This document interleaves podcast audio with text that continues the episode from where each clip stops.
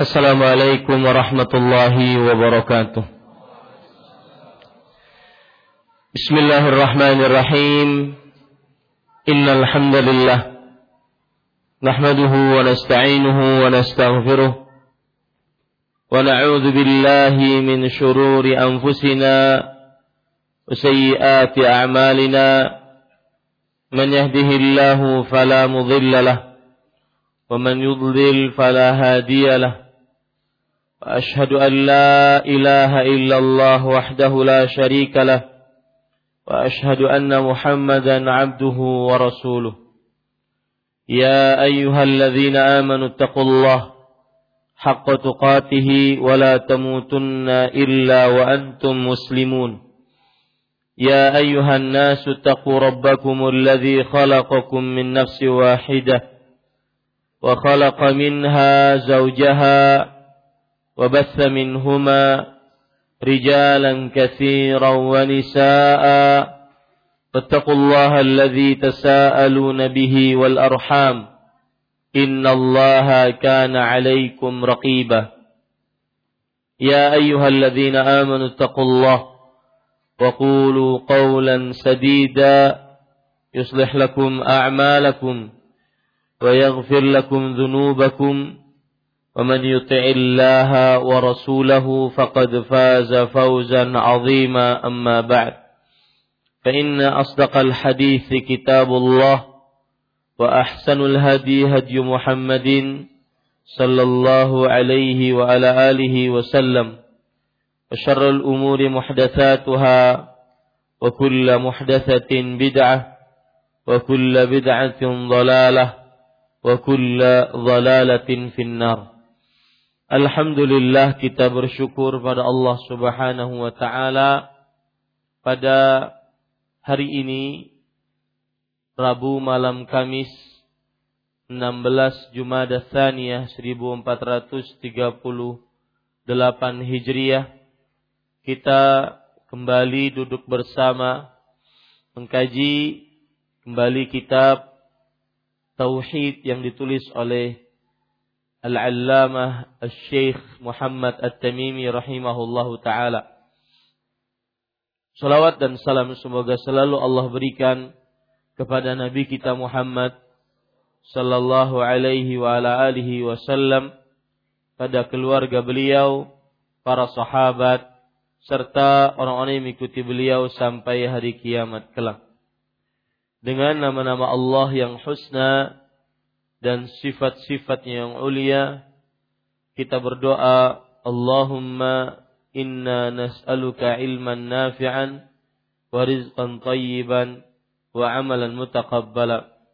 Wahai Allah sesungguhnya kami mohon kepada engkau ilmu yang bermanfaat rezeki yang baik dan amal yang diterima. Amin ya rabbal alamin Bapak Ibu saudara-saudari yang dimuliakan oleh Allah Subhanahu wa taala pada kesempatan kali ini kita membaca bab yang terbaru yaitu penulis rahimahullah taala berkata babu qaulillahi taala afa aminu makrallah fala ya'manu makrallah illa alqaumul khasirun bab firman Allah Subhanahu wa taala, maka apakah mereka merasa aman dari azab Allah yang tidak terduga-duga? Tiadalah yang merasa aman dari azab Allah kecuali orang-orang yang merugi. Bapak Ibu saudara-saudari yang dimuliakan oleh Allah Subhanahu wa taala, sebelumnya saya mohon maaf atas e, libur pada hari yang kemarin dan kemarinnya lagi karena satu dan lain hal yang tidak memungkinkan kita untuk melaksanakan kajian. Jujur apabila kajian rutin libur maka adalah sesuatu yang menyakitkan hati saya pribadi. Karena berbagai macam hadis Rasul sallallahu alaihi wasallam akhirnya tidak bisa saya dapatkan. Di antara hadis tersebut hadis riwayat Imam Ibnu Hibban di dalam kitab sahihnya dari Abu Darda radhiyallahu an Rasul sallallahu alaihi wasallam bersabda wa innal alima la yastaghfiru lahu man fis samawat wa man fil ard wal hitanu fi jawfil ma.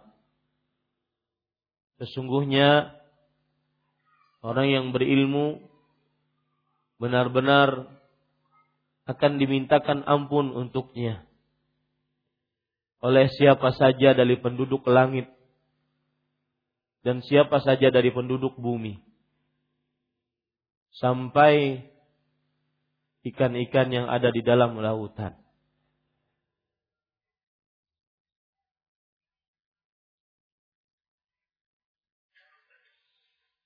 Hadis tersebut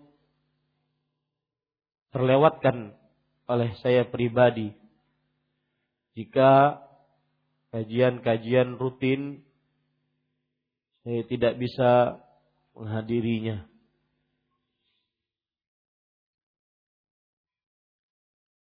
Begitu juga hadis riwayat Imam Tirmidzi dari Abu Umama Al-Bahili radhiyallahu an. Rasul sallallahu alaihi wasallam bersabda, "Innallaha وملائكته وأهل السماوات والأراضين حتى النملة في جحرها وحتى الحوت في البحر ليصلون على معلم الناس الخير Sungguhnya Allah dan para malaikatnya dan seluruh penduduk langit dan bumi sampai semut di dalam lubangnya. Sampai ikan di dalam lautan. Benar-benar akan bersolawat atas orang-orang yang mengajarkan manusia kebaikan.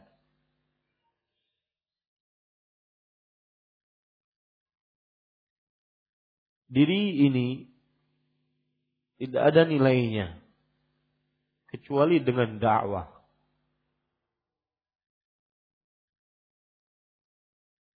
Diri ini tidak ada istimewanya kecuali dengan mengajarkan manusia kebaikan.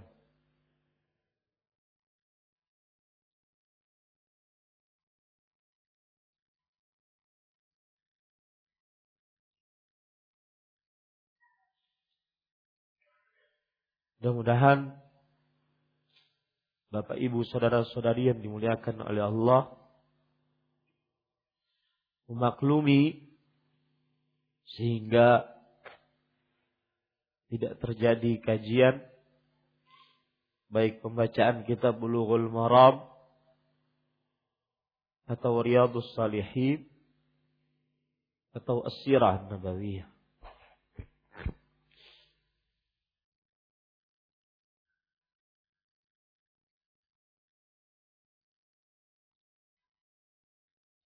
Sekali lagi saya katakan bahwasanya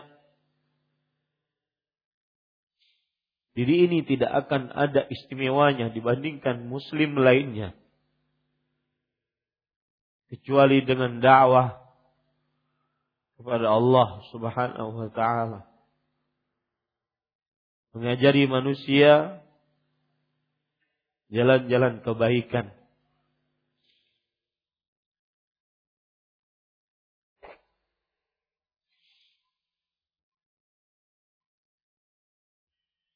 Bapak Ibu saudara-saudari yang dimuliakan oleh Allah Subhanahu wa taala. Pada kesempatan kali ini kita membahas bab yang ke-34 penulis atau penerjemah mengatakan merasa aman dari siksa Allah dan berputus asa dari rahmatnya. Bapak Ibu saudara-saudari yang dimuliakan oleh Allah Subhanahu wa taala. Penulis rahimahullahu taala ketika menyebutkan bab ini di dalam kitab tauhid beliau ingin memberikan peringatan kepada kita bahwa aman dari siksa Allah termasuk dosa yang besar dan menafikan tauhid. Aman dari siksa Allah termasuk dosa yang besar dan menafikan tauhid. Sebaliknya, berputus asa dari rahmat Allah termasuk dosa besar dan juga menafikan tauhid. Maka pantas bab ini dibawakan oleh penulis di dalam kitab tauhid. Karena berkaitan dengan dengan tauhid. Timbul pertanyaan, Kenapa aman dari siksa Allah menafikan tauhid? Para ikhwan yang dirahmati oleh Allah Subhanahu wa taala, aman dari siksa Allah menafikan tauhid berarti menafikan tauhid rububiyah. Tauhid yang meyakini bahwa Allah Subhanahu wa taala satu-satunya yang maha pengatur, maha pencipta, maha berkuasa. Tiada sekutu bagi Allah subhanahu wa ta'ala. Karena orang yang aman dari siksa Allah atau dari merasa aman dari siksa Allah Subhanahu wa taala, maka dia seakan-akan tidak meyakini Allah Subhanahu wa taala Maha pencipta, Maha berkuasa, Maha pengatur. Di sinilah letak merasa aman dari siksa Allah termasuk dari meniadakan kesempurnaan tauhid.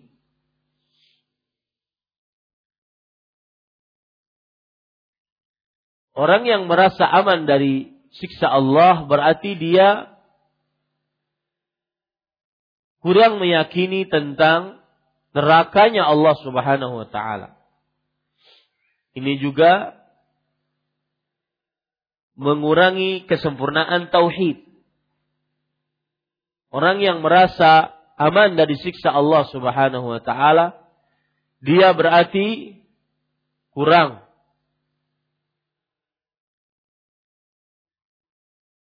meyakini bahwasanya Allah Subhanahu wa taala maha pedih siksanya. Sebagaimana firman Allah Subhanahu wa taala di dalam Al-Qur'an kepada Nabi Ibrahim alaihissalam, "Nabbi ibadi anni anal ghafur rahim wa anna azabi huwal azabul alim." Beritahukan hamba-hambaku bahwasanya aku adalah zat yang maha pengampun dan maha pengasih. Dan aku adalah maha pedih siksanya. Surat Al-Hijr, surat ke-54, ayat, surat Al-Hijr,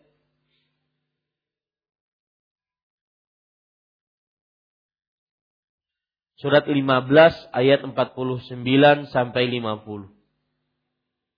Surat 15 ayat 49 sampai 50. Siapa yang kurang meyakini atau merasa aman dari siksa Allah, maka berarti dia kurang meyakini ayat ini. Itu Allah Subhanahu wa taala berfirman, "Wa anna azabi huwal azabul alim." dan bahwasanya siksaku adalah siksa yang pedih.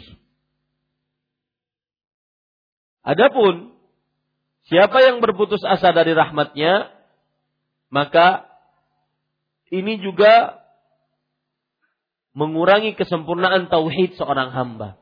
Dari sisi orang yang berputus asa dari rahmat Allah berarti dia tidak berharap kepada Allah Subhanahu wa taala. Dia tidak berharap kepada Allah Subhanahu wa taala. Padahal sifat hamba-hamba yang beriman dari para nabi alaihi wassalatu wassalam mereka senantiasa berharap kepada Allah Subhanahu wa taala.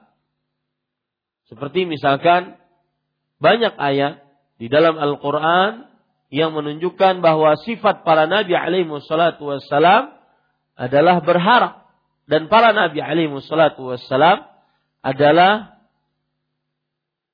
uh, hamba-hamba Allah yang saleh yang sempurna tauhidnya. Dia di sinilah dari sinilah orang yang tidak atau berputus asa dari rahmat Allah maka berarti dia kurang tauhidnya.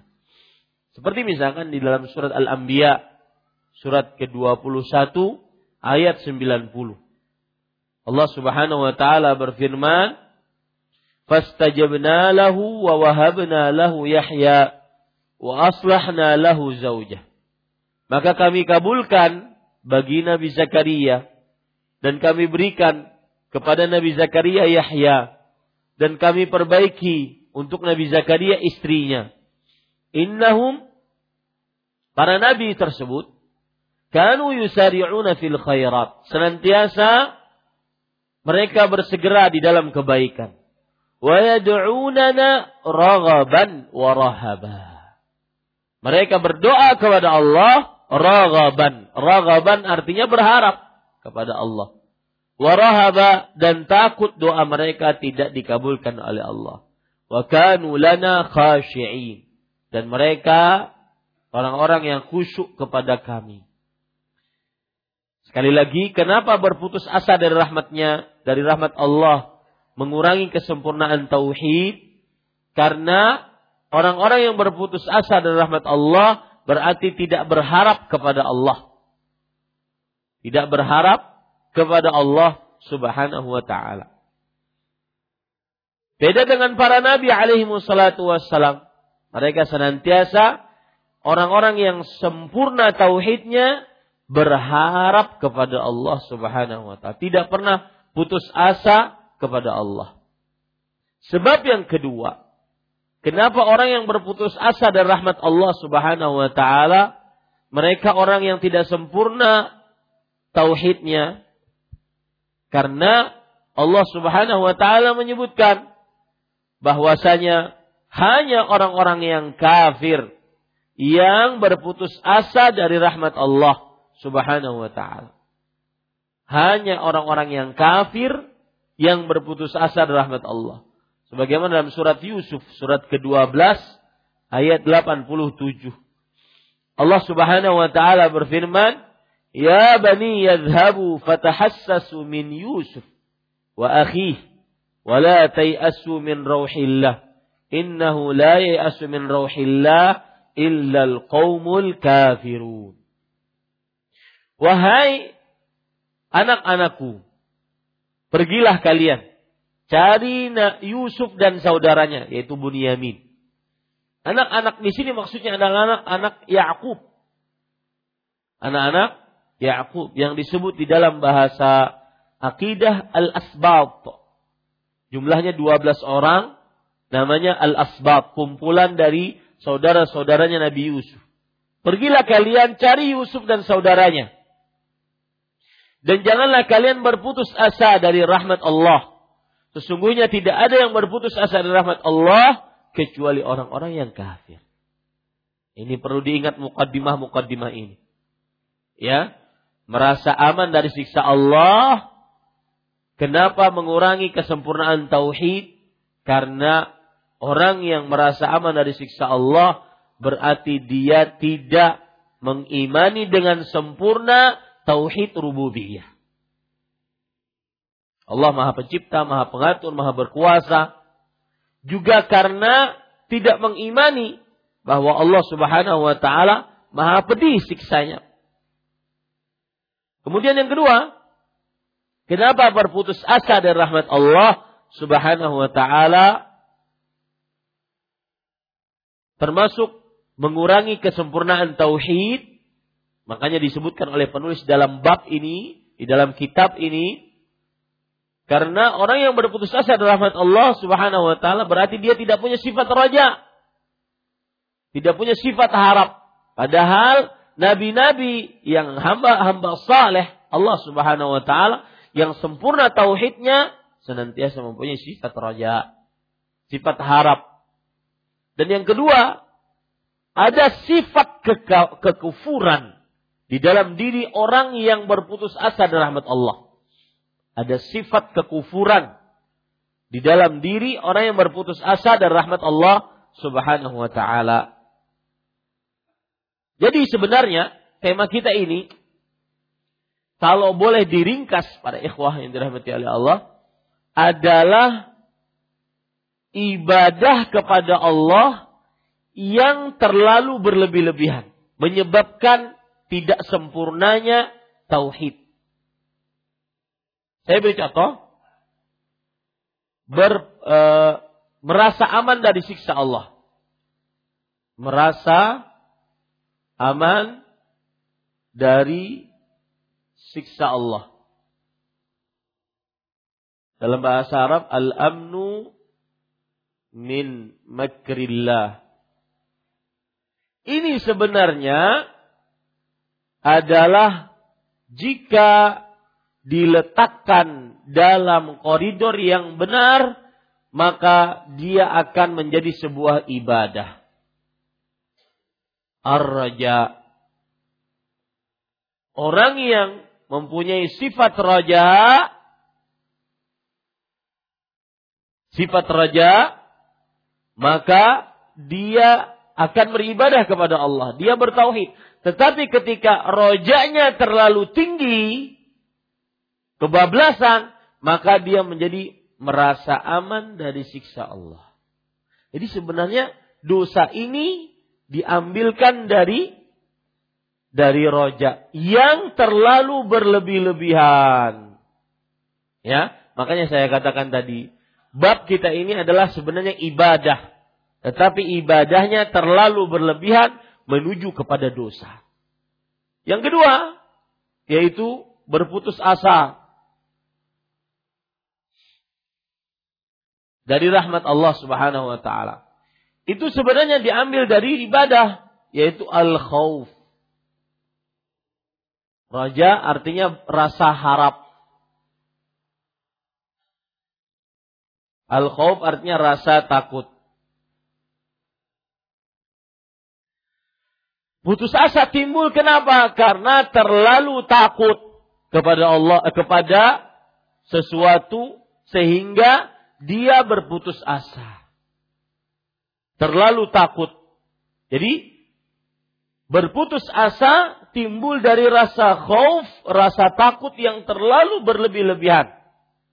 Menyebabkan dia berputus asa dari rahmat Allah Subhanahu wa taala. Jadi sebenarnya kalau seandainya dua dosa ini yang tidak menyempurnakan tauhid itu diambil dari roja dan khauf yang sebenarnya ibadah kepada Allah jika diletakkan dalam koridor yang benar.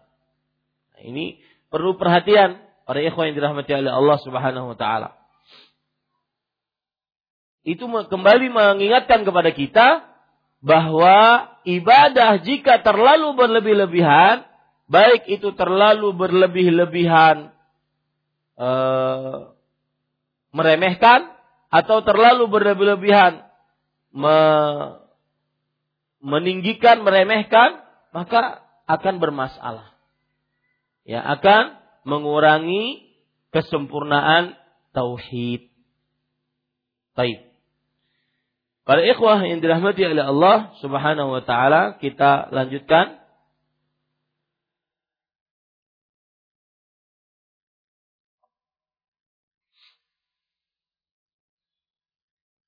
Penulis rahimahullahu taala berkata, "Afa aminu makrallah fala ya'manu makrallah illa al-qaumul kafiru illa al-qaumul khasirun." Firman Allah Subhanahu wa taala yang berbunyi yang artinya, "Maka apakah mereka merasa aman dari azab Allah yang tidak terduga-duga?" Tiadalah yang merasa aman dari azab Allah kecuali orang-orang yang merugi. Para ikhwan yang dirahmati oleh Allah Subhanahu wa taala. Makna ayat ini adalah Allah Subhanahu wa taala ketika menyebutkan keadaan penduduk sebuah negeri yang mendustakan para rasul. Maka Allah Subhanahu wa taala menjelaskan menjelaskan bahwa sebab yang menyebabkan mereka kenapa mendustakan para rasul adalah karena merasa aman dari siksa Allah Subhanahu wa taala. Nah, di sini kita ambil pelajaran para ikhwah yang dirahmati oleh Allah Subhanahu wa taala bahwa orang bermaksiat apalagi sampai tahap mendustakan itu sebenarnya sedang merasa aman dari siksa Allah. Ya, semua maksiat yang dikerjakan oleh manusia maka sebab terbesarnya adalah merasa aman dari siksa Allah. Ini perlu digarisbawahi. Semua maksiat yang dikerjakan oleh manusia Salah satu penyebabnya adalah merasa aman dari siksa Allah Subhanahu wa taala. Berarti pemahaman baliknya adalah apabila seseorang ingin dijauhkan dari maksiat, maka kenali baik-baik siksa Allah.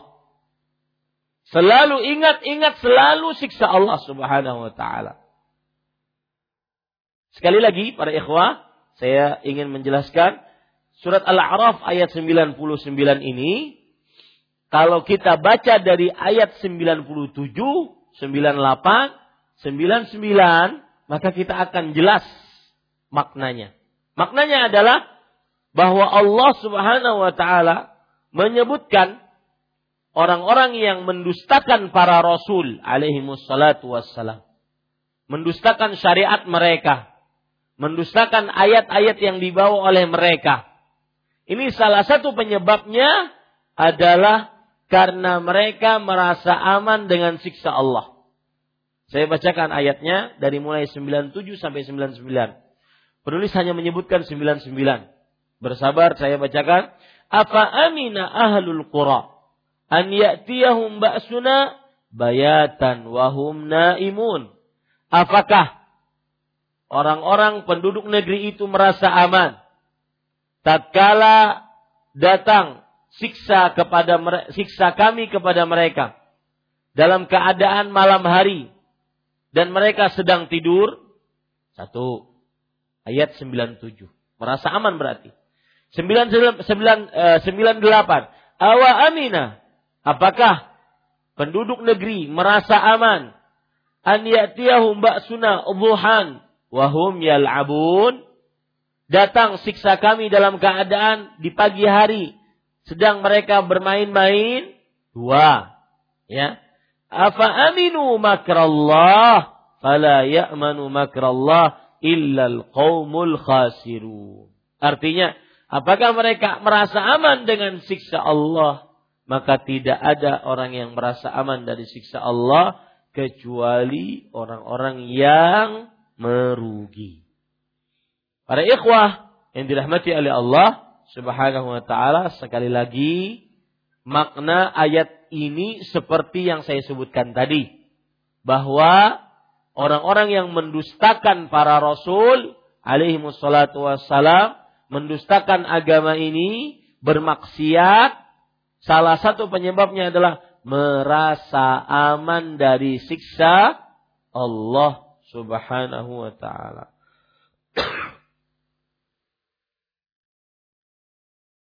Lihat perkataan menarik dari para ulama tentang merasa aman dari siksa Allah.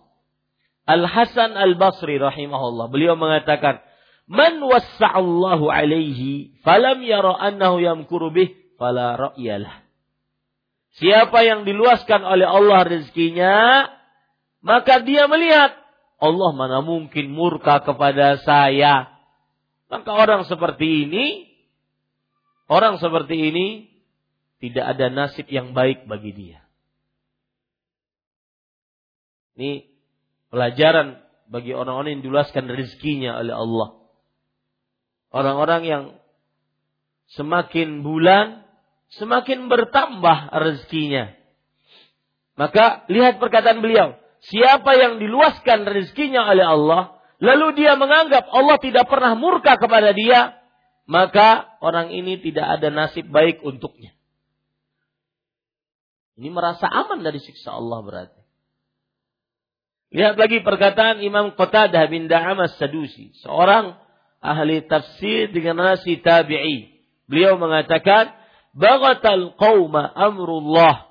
Wa ma akhadallahu qawman qattu illa inda salwatahum wa ni'matahum wa ghirratahum. Fala taghtaru billah. Hati-hati para ikhwah. Perhatikan. Orang-orang menyimpang dari perkara Allah.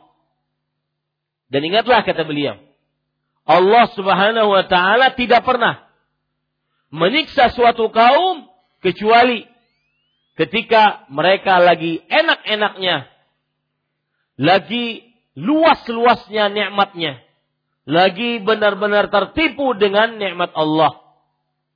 Maka janganlah kalian tertipu dengan Allah. Hati-hati.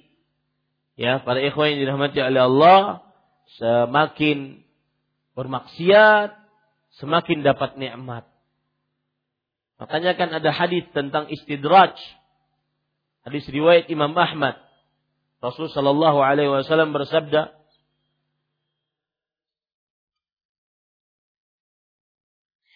"Idza ra'aita Allah yu'ti al-'abda 'ala ma yuhib Wahwa muqimun ala ma'asihi minad dunya fa'lam annahu istidraj. Jika engkau melihat seorang hamba, afwan. Jika engkau melihat Allah Subhanahu wa taala memberikan kepada seorang hamba apa saja yang dia inginkan padahal dia sedang bermaksiat kepada Allah, maka ketahuilah itu adalah istidraj penguluran waktu dari Allah Subhanahu wa taala. Untuk apa diulur waktunya? Lalu Rasul sallallahu alaihi wasallam membaca ayat, "Hatta idza farihu bima utu akhadnahum baghtah fa hum mublisun." Sampai jika mereka benar-benar gembira dengan apa yang kami berikan kepada mereka, maka kami cabut nyawanya tiba-tiba. Dalam keadaan mereka tercampur dengan maksiat. Nikmat mereka balas dengan maksiat. Nikmat dibalas dengan maksiat. Nikmat dibalas dengan maksiat. Akhirnya sudah benar-benar memuncak.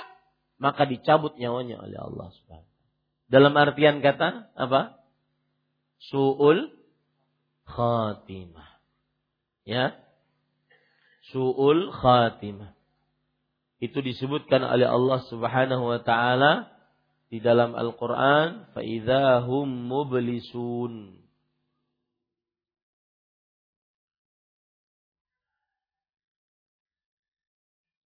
Surat Al-An'am surat ke-6 ayat 44.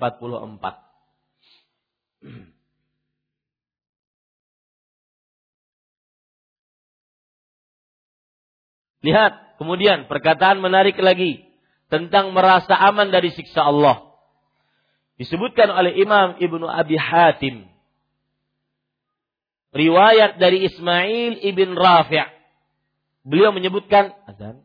Oh, silakan. Silakan azan.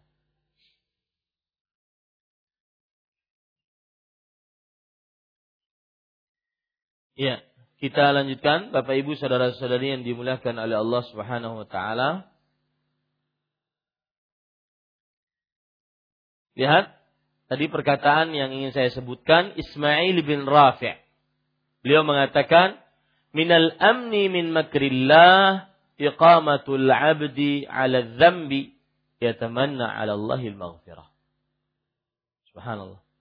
Termasuk dari aman, merasa aman dari siksa Allah adalah seorang hamba mengerjakan dosa. Lalu dia bercita-cita, berangan-angan mendapatkan ampunan dari Allah. Ini termasuk dari dari merasa aman dari siksa Allah.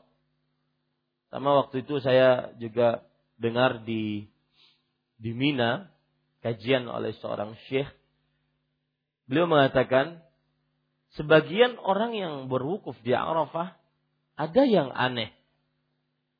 Dia berdoa kepada Allah Subhanahu wa taala, minta diampuni, minta diampuni, akan tetapi sepulang haji melakukan hal-hal yang berkaitan dengan pendatangan ampunan dari Allah. Ini namanya merasa aman dari siksa Allah Subhanahu wa taala. Maka garis bawah itu baik-baik termasuk merasa aman dari siksa Allah adalah orang melakukan dosa dan dia berangan-angan mendapatkan ampunan Allah Subhanahu wa taala.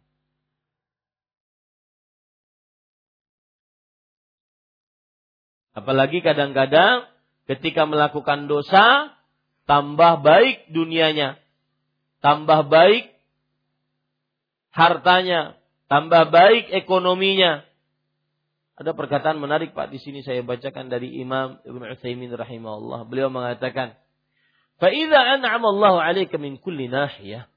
Jika Allah Subhanahu wa taala memberikan nikmat kepadamu dari segala sisi, at'amaka min ju' Allah memberikan makanan kepadamu dari laparmu, wa amanaka min khauf. Allah memberikan rasa aman kepadamu dari rasa takut wa kasaka min uri. Allah Subhanahu wa taala memberikan pakaian kepadamu dari telanjang. Fala tadhunna annaka rabih. Ini perhatikan. Maka jangan sekali-kali kamu merasa bahwa kamu beruntung. Wa anta muqimun ala ma'siyatillah. Dalam keadaan kamu sedang bermaksiat kepada Allah. Bal anta khasir. Tetapi yakini baik-baik kamu rugi dengan segala macam dunia yang kamu dapatkan, tetap kamu dinyatakan orang yang rugi. Ditancapkan di dalam hati. Tatkala kita bermaksiat atau ingin bermaksiat. Karena ada sebagian orang tatkala bermaksiat, hmm, semuanya santai-santai aja. Rumah ada, mobil ada, istri ada, empat pulang. Ya, perusahaan banyak, santai-santai aja.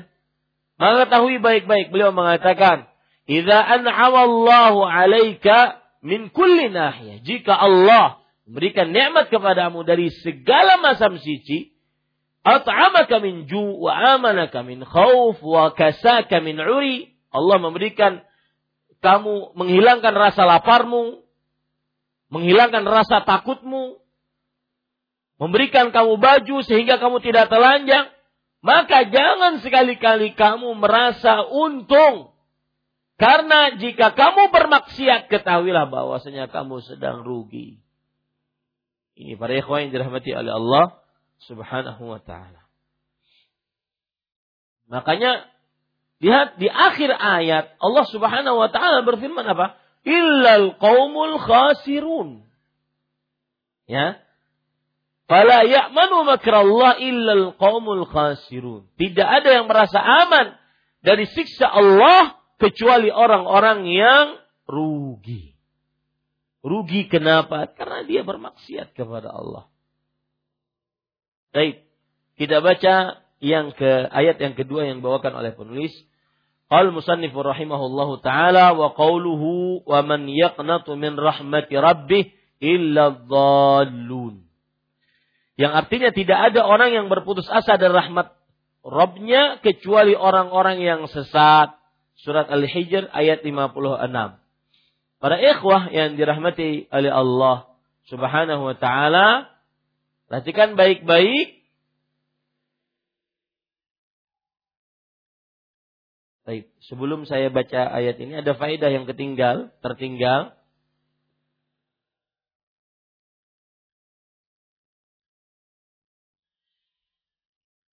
Ayat ini surat tadi Al-A'raf ayat 99 memberikan pelajaran kepada kita bahwa Allah Subhanahu wa taala mempunyai makar.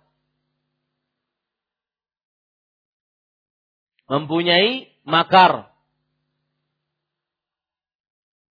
Makar artinya adalah memberikan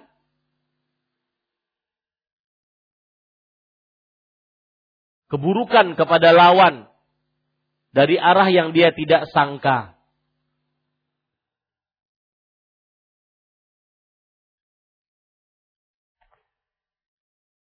memburukan, memberikan keburukan kepada lawan dari arah yang dia tidak sangka. Karena di sini Allah berfirman, eh, "Fala ya'manu makrallah." Lihat itu kata-katanya. "Fala ya'manu makrallah." Maka tidak ada yang merasa aman dari siksa Allah, dari makar Allah. Makar di sini maksudnya adalah maka di sini Allah Subhanahu wa taala berarti memiliki makar. Makar di sini maksudnya adalah memberikan keburukan kepada lawan dari arah yang dia tidak sangka. Maka timbul mungkin pertanyaan dari kita. Kok bisa Allah memiliki makar? Itu kan sifat buruk. Paham pertanyaannya sekarang? Paham permasalahannya? Itu sifat buruk. Maka jawabannya pada ikhwan yang dirahmati oleh Allah Subhanahu wa taala, Makar di dalam ayat ini adalah sifat yang terpuji. Karena menunjukkan kepada kekuatan. Nah, itu dia. Menunjukkan kepada kekuatan. Dan Tidaklah Allah menyebutkan sifat makar di dalam Al-Quran kecuali pada posisi yang terpuji yaitu membalas makar lawan. Seperti misalkan dalam surat dalam surat Al-Anfal ayat 30. Wayam kuruna wayam kurullah. Mereka membuat makar dan Allah membalas makar mereka. Ini berarti balasan makar Allah sangat kuat terhadap mereka. Kemudian di dalam surat An-Naml ayat 50 Allah Subhanahu wa taala berfirman, wa makaru makra wa makarna makran wa hum la yashkurun la yash'urun dan mereka membuat makar dan kami balas makar mereka dengan yang lebih lebih keji dan mereka dalam keadaan tidak menyadarinya sekali lagi para ikhwah ayat ini memberikan pelajaran kepada kita bahwasanya Allah mempunyai makar makar artinya adalah pemberian keburukan dari arah yang tidak disangka. Timbul pertanyaan, kok Allah Subhanahu wa taala mempunyai makar itu kan sifat buruk? Maka jawabannya, makar pada ayat-ayat ini adalah pada tempatnya. Karena makar yang dimaksud pada ayat ini maksudnya adalah kekuatan, balasan, kuatnya balasan Allah kepada orang-orang yang kafir. Orang-orang yang mendustakan syariat Allah subhanahu wa ta'ala. Dan dalil-dalilnya sudah saya sebutkan tadi ada dua. Surat apa? Al-Anfal ayat 30. Kemudian surat An-Naml ayat 50. Ini para ikhwan yang dirahmati oleh Allah subhanahu wa ta'ala. Kemudian Bapak Ibu saudara-saudari yang dimuliakan oleh Allah Subhanahu wa taala, kita baca ayat yang selanjutnya, tidak ada orang yang berputus asa dari rahmat Robnya kecuali orang-orang yang balun, orang-orang yang sesat. Surat Al-Hijr ayat 56. Pada ikhwah yang dirahmati oleh Allah, yang dimaksud putus asa, para ulama mengatakan, istibadul faraji wal ya'si minhu wal minhu. Menganggap jauh jalan keluar dan berputus asa darinya. Menganggap jauh solusi dan berputus asa darinya. Dan ini kebalikan dari merasa aman dari siksa Allah. Ya, kebalikan dari merasa aman dari siksa Allah adalah berputus asa. Berputus asa artinya apa? Istibadul faraj wal ya'su minhu. Merasa jauh dari jalan keluar dan putus asa darinya.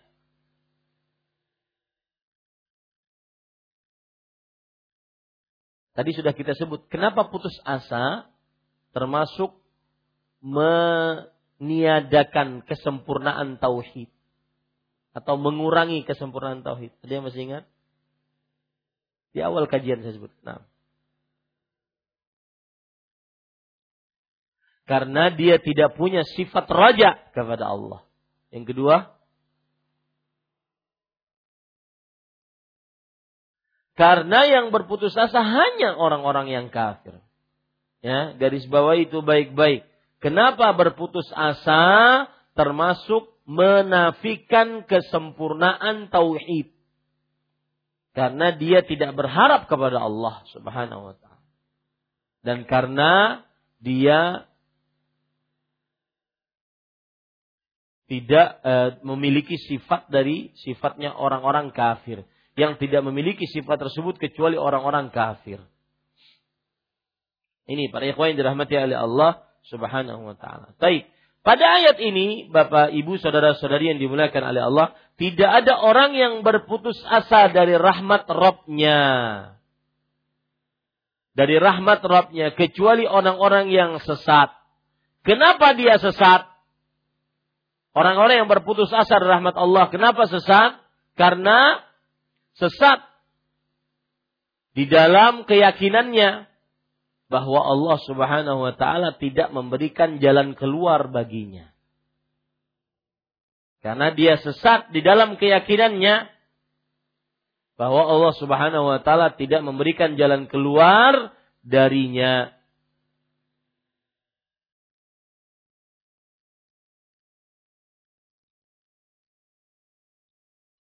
Ada hadis menarik tentang hal ini.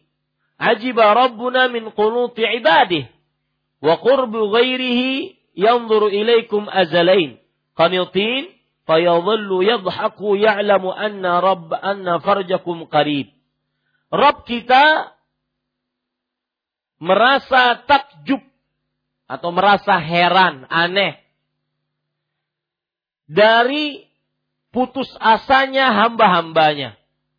Padahal jalan keluarnya semakin dekat yanzuru ilaikum azillin, azallin, qanitin. Dia melihat kepada kalian dalam keadaan kalian berputus asa. Fayadhallu yadhaku ya'lamu anna farjakum qarib. Maka Allah Subhanahu wa taala masih saja tertawa karena dia mengetahui bahwa jalan keluar bagi kalian dekat. Subhanallah, para ikhwan yang dirahmati oleh Allah. Ya. Dan begitulah kadang-kadang sebagian dari manusia, mungkin sebagian dari kita. Kadang putus asa, padahal besok jalan keluar. Sudah dikasih jalan keluar baru hehehe. Iya, baru ketawa-ketawa. Tadi malam habis-habisan mencaci maki Allah Subhanahu wa taala. Ya Allah, kenapa saya dikasih sakit begini? Ya Allah, habis-habisan. Besok sembuh dia. Ya. Ini para ikhwah. Makanya Allah heran dengan kelakuan hamba seperti ini. Ajiba Rabbuna min kunuti ibadih. Wa qurbi, ghairi, wa. Rabb kita heran dengan putus asanya hamba. Padahal dekat sekali jalan keluar untuknya. Maka para ikhwan yang dirahmati oleh Allah, itulah yang dinamakan sesat. Dia sesat, kenapa? Karena dia kurang meyakini bahwa Allah Subhanahu wa taala memberikan jalan keluar untuknya. Para ikhwan yang dirahmati oleh Allah Subhanahu wa taala, saya ada menulis beberapa tulisan, kenapa sifat putus asa tidak boleh dimiliki oleh orang muslim? Satu, karena putus asa adalah sifat asli orang kafir.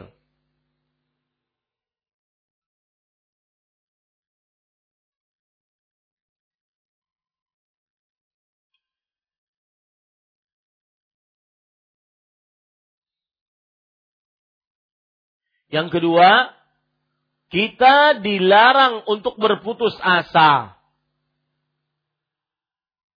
Allah Subhanahu wa taala berfirman di dalam surat Az-Zumar ayat 53. Qul ya ibadiyalladzina asrafu ala anfusihim la taqnatu min rahmatillah. Katakan wahai Muhammad sallallahu alaihi wasallam, wahai hamba-hambaku yang melampaui batas atas diri mereka. Janganlah kalian berputus asa dari rahmat Allah. Ini larangan. Kenapa seorang muslim tidak boleh berputus asa? Karena dilarang. Jadi sebab yang pertama tadi karena sifat asli orang kafir. Sebab yang kedua karena dilarang untuk berputus asa. Sebab yang ketiga, kenapa seorang muslim dilarang berputus asa atas apa pun yang menimpa dia? Karena 50 ribu tahun sebelum penciptaan langit dan bumi, semua takdirnya sudah dituliskan oleh Allah. Dalam surah Taubah ayat 51, Allah Subhanahu wa taala berfirman, "Qul la yusibana illa ma kataballahu lana." Huwa maulana wa 'ala Allahi falyatawakkalul mu'minun. Katakan wahai Muhammad sallallahu alaihi wasallam tidak akan pernah ada sesuatu apa pun yang menimpa kita kecuali apa yang telah Allah tuliskan untuk kita. Dialah Allah penolong kita dan hanya kepada Allah orang-orang beriman bertawakal. 50 ribu tahun sebelum penciptaan langit dan bumi, sebelum kita ada, sudah ditakdirkan itu. Kenapa harus putus asa? Sebab yang keempat, Allah menjanjikan setelah kesulitan pasti ada kemudahan. Allah menjanjikan setelah kesulitan pasti ada kemudahan. Sebagaimana disebutkan oleh Allah di dalam surah At-Talaq ayat 7. Saya ja'alullahu ba'da usrin yusra. Allah Subhanahu wa taala akan menjadikan setelah kesulitan kemudahan. Lihat lagi di dalam surat Asy-Syura ayat 28. Allah Subhanahu wa taala berfirman Asy-Syura ayat 28. Wa huwallazi yunazzilul ghaitha min ba'di ma qanatu wa yanshuru rahmatah. Dialah Allah yang telah menurunkan hujan setelah mereka putus asa. Dan dialah Allah yang menyebarkan rahmatnya. Jadi kenapa harus putus asa? Lawang Allah telah menjanjikan setelah kesulitan pasti ada kemudahan. Ya, ini para ikhwah. Yang kedua, eh, yang ke, yang berapa? Yang kelima, kenapa dilarang seorang muslim untuk berputus asa? Karena dua kemudahan tidak akan pernah dilaka, dikalahkan oleh satu kesulitan. Dua kemudahan tidak akan pernah dikalahkan oleh satu kesulitan.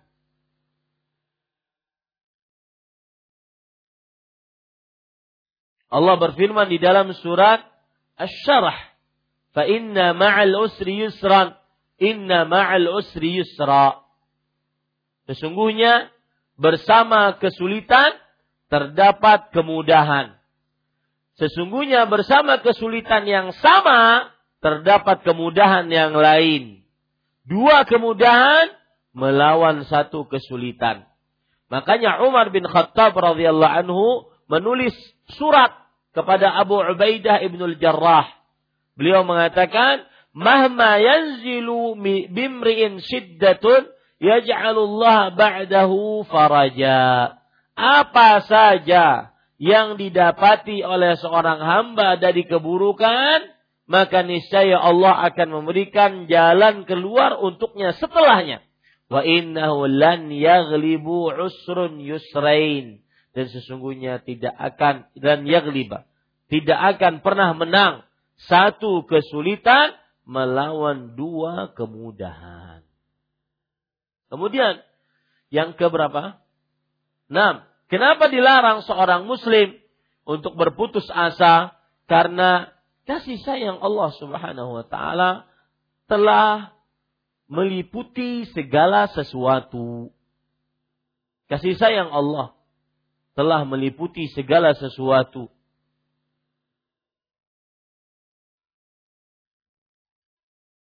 Allah Subhanahu wa taala berfirman kepada neraka, "Anti azabi usibu biki man asya." Wahai neraka, kamu siksaku. Aku akan kenakan siapa saja yang aku kehendaki. Tetapi Allah berfirman kepada surga, "Anti rahmati wasi'at kulla syai'." Engkau adalah rahmatku yang mencakup segala sesuatu. Ini para ikhwah yang dirahmati oleh Allah Subhanahu wa taala. Kemudian, kenapa seorang muslim dilarang untuk berputus asa? Kasih sayang Allah telah mendahului kemurkaannya. Kasih sayang Allah telah mendahului kemurkaannya. Allah Subhanahu wa taala berfirman di dalam riwayat Bukhari dari hadis Abu Hurairah radhiyallahu anhu, Inna Allah lamma qadal khalqa kataba indahu fawqa arshih. Inna rahmati sabaqat ghadabi. Sesungguhnya Allah ketika telah menyelesaikan penciptaan seluruh makhluk, maka Allah menuliskan di sisinya, di atas arusnya, sesungguhnya rahmatku mendahului kemurkaanku. Apa pun musibah yang didapati oleh seorang hamba, maka tidak pantas dia berputus asa karena rahmat Allah lebih mendahului daripada siksa Allah Subhanahu wa taala. Kemudian para ikhwan yang dirahmati oleh Allah Subhanahu wa taala. Kenapa tidak boleh berputus asa? Karena seorang muslim tidak akan diberikan ujian melebihi keimanannya, melebihi kekuatannya, Bagaimana disebutkan dalam surah Al-Baqarah ayat 286. La yukallifullahu nafsan illa wus'aha. Allah tidak membebani seseorang kecuali sesuai dengan kemampuannya. Disebutkan dalam tafsir Imam Ibnu Katsir terhadap ayat ini, ay la yukallifu ahadan fawqa taqatih. Allah tidak akan membebani seseorang di atas kemampuannya.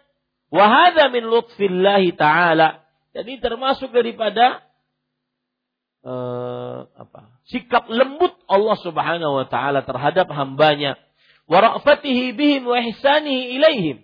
Dan sikap santun dan berbuat baik beliau Allah kepada para hambanya.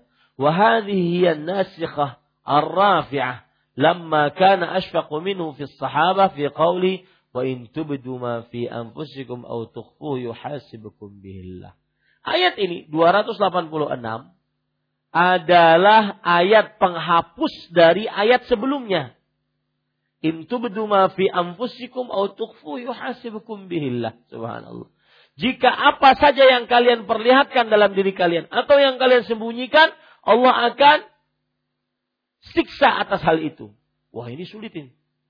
Yang diperlihatkan disiksa, yang ada di dalam hati pun disiksa. Jadi kalau saya sekarang ini saya e, mencela salah satu dari yang hadir. Tapi dalam hati itu menurut ayat ini apa? Kena kena siksa. Ayat ini dihapus oleh Allah dengan surah Al-Baqarah ayat 286 yang berbunyi la yukallifullahu nafsan illa Allah tidak membebani seseorang kecuali sesuai dengan kemampuannya. Lalu kenapa ada putus asa? Maka para ikhwah yang dirahmati oleh Allah, diharamkan kita seorang muslim untuk berputus asa. Baik, kita lanjutkan pembacaan Penulis rahimahullahu taala berkata, "Wa 'an Ibnu Abbas radhiyallahu anhuma anna Rasulullah sallallahu alaihi wa ala alihi wasallam su'ila 'anil kaba'ir faqala asy-syirku billah wal ya'su min rauhillah wal amnu min makrillah." Diriwayatkan dari Ibnu Abbas radhiyallahu anhu bahwa Rasulullah sallallahu alaihi wasallam ketika ditanya tentang dosa-dosa besar, beliau menjawab yaitu syirik kepada Allah, putus asa dari rahmat Allah dan merasa aman dari makar Allah. Ini hadis diriwayatkan oleh Al-Bazzar dan Imam Ibnu Abi Hatim. Dan hadisnya sahih insyaallah taala tidak ada keraguan padanya. Baik. Para ikhwan yang dirahmati oleh Allah, lihat bukunya diriwayatkan dari Ibnu Abbas. Ibnu Abbas adalah panggilan. Namanya Abdullah bin Abbas. Tapi terkenal dengan panggilannya Ibnu Abbas. Kalau dalam bahasa Indonesia-nya anaknya Abbas. Karena bapaknya yang terkenal. Yaitu Abbas bin Abdul Muttalib. Paman Nabi Muhammad Sallallahu Alaihi Wasallam bahwa Rasulullah SAW ketika ditanya tentang dosa-dosa besar, di sini pertanyaan tentang dosa-dosa besar, dosa-dosa besar, pertanyaan eh, saya garis bawahi, pertanyaan tentang dosa-dosa besar bukan berarti bukan berarti pembatasan. Bukan berarti apa? Pembatasan. Artinya dosa besar cuma tiga ini saja, bukan. Bukan berarti pembatasan. Artinya dosa besar bukan cuma tiga ini saja.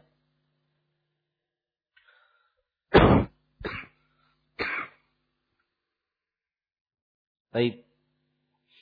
Dan dosa besar para ikhwah yang dirahmati oleh Allah Subhanahu wa taala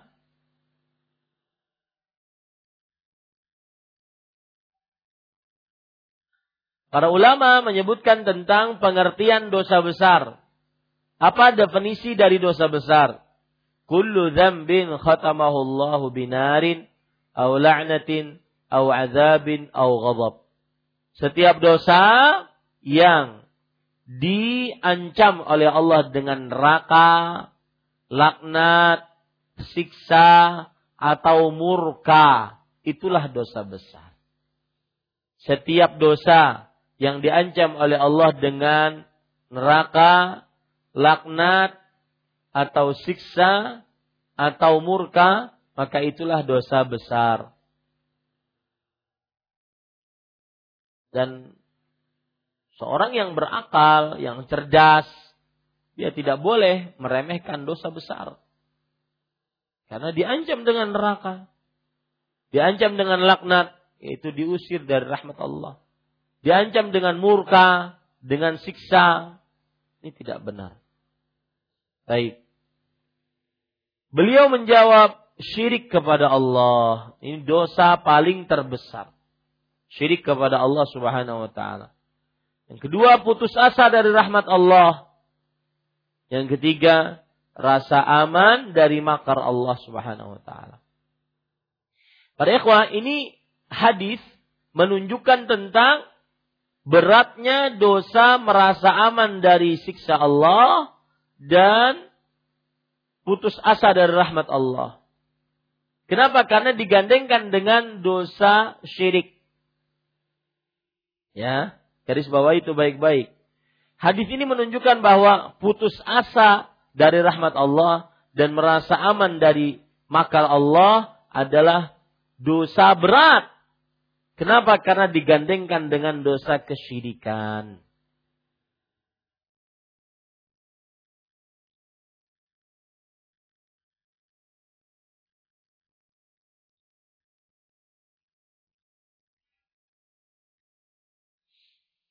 Baik.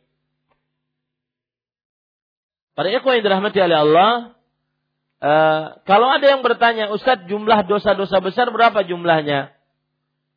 Perkataan Abdullah bin Abbas radhiyallahu anhu menjadi jawaban bagi kita. Perkataan Abdullah bin Abbas seorang seorang sahabat Nabi. Beliau mengatakan hiya ila sab'umi'ati aqrabu minha ila sab'in. 700 jumlahnya lebih benar dibandingkan hanya 7. 700 jumlahnya dosa besar lebih dibandingkan hanya 7. Lebih benar maksudnya. Karena ada yang mengatakan dosa besar cuma 7. Maka beliau mengatakan 700 jumlahnya lebih benar dibandingkan 7.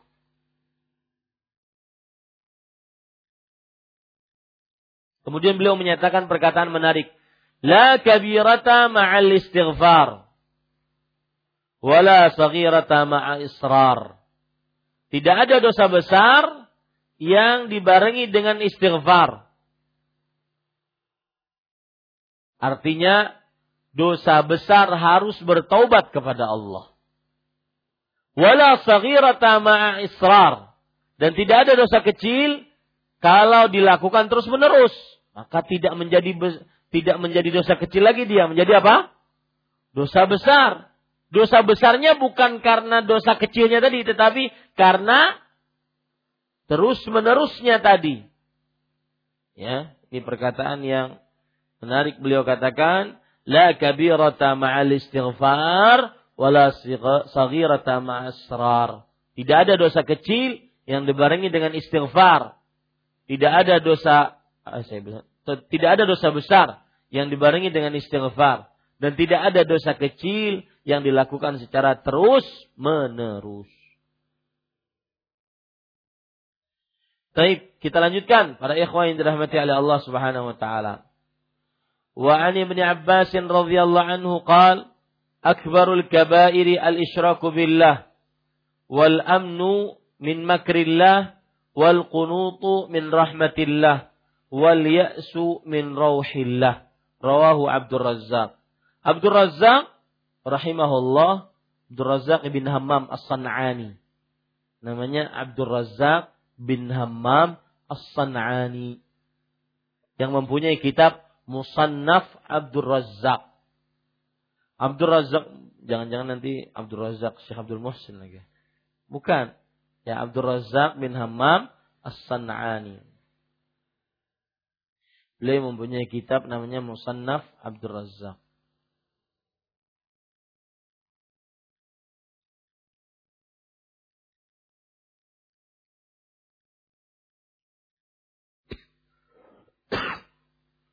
Beliau e, wafat pada tahun 211 Hijriah. Berarti ulama Islam abad ketiga Hijriah. Meriwayatkan dari Ibnu Mas'ud. Ibnu Mas'ud juga panggilan. Nama aslinya Abdullah bin Mas'ud. Abdullah bin Mas'ud.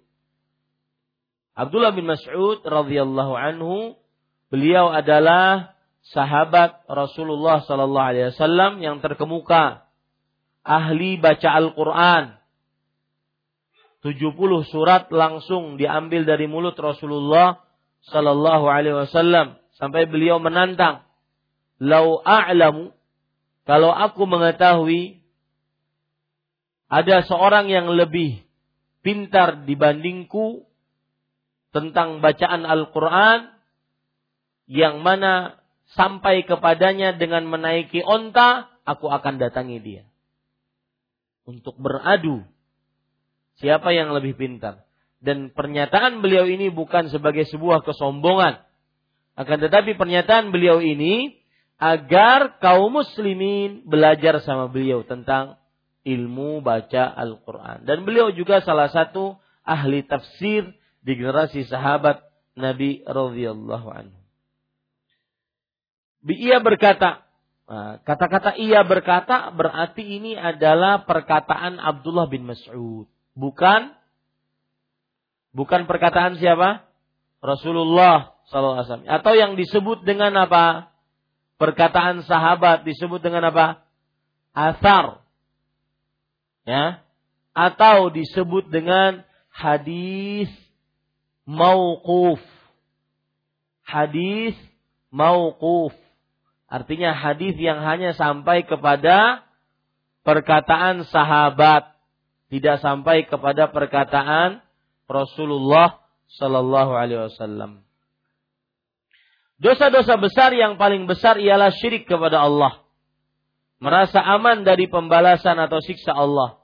Berputus asa dari rahmat Allah dan berputus harapan dari kebaikan Allah.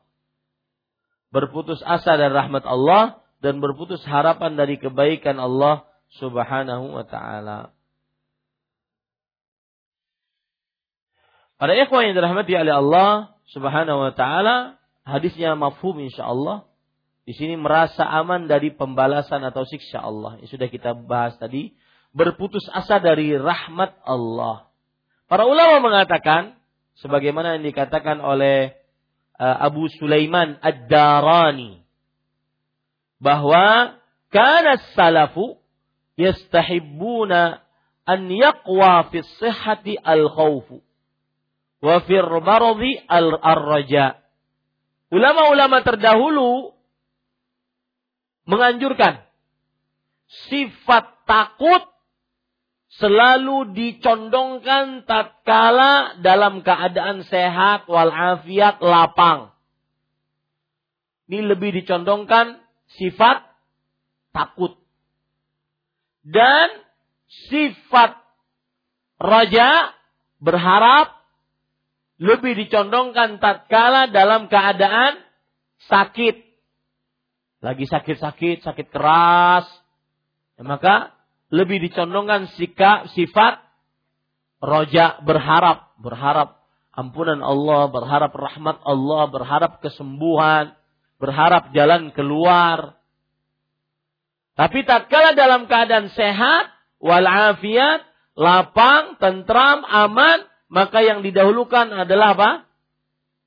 Rasa rasa takut sehingga dengan rasa takut tersebut ada pada diri kita yang sedang lapang, nyaman, maka kita bisa menahan, nahan, nahan diri. Kalau seandainya ada sesuatu yang mengajak kita kepada maksiat, leha-leha, santai-santai, maka kita takut akan siksa Allah Subhanahu wa taala. Kemudian beliau mengatakan juga, "Wa yanbaghi lil qalbi an yakuna al-ghalibu 'ala al-'alaihi al-khauf." Fa'idha ghalaba raja al-khawfu fasadal qalbu. Artinya, dan hendaknya hati lebih dicondongkan rasa takut. Ini kata beliau. Karena kalau seandainya rasa harap lebih dibandingkan rasa takut, hatinya rusak. Rasa harap lebih dibandingkan rasa takut, maka hatinya rusak. Maksudnya bagaimana? rasa harap jika lebih dibandingkan dari rasa takut maka hatinya akan rusak. Contohnya, kalau orang terlalu berharap akhirnya meremehkan maksiat. Meremehkan maksiat. Maka ini lebih ditinggikan rasa harapnya, maka akhirnya merusak hati. Dia meremehkan maksiat, dia menganggap Allah Maha Pengampun, Maha Pengasih, Maha Penyayang. Makanya beliau mengatakan, yang bagi lil qalbi an yakuna al-ghalibu alaihi al-khawf.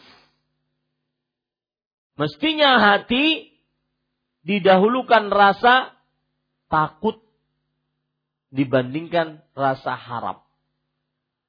Semestinya hati didahulukan rasa takut dibandingkan rasa harap. Baik, dua pernyataan ini para ikhwah. Kira-kira betul atau tidak? Ataukah balance? Balance tahu artinya? Seimbang. Ataukah seimbang? Beliau mengatakan kita itu ya pernyataan beliau yang pertama apa? Kalau lagi sehat dahulukan rasa rasa takut, rasa sehat. Kalau kita lagi sehat, lagi lapang, nyaman, tidak ada masalah, dahulukan rasa takut.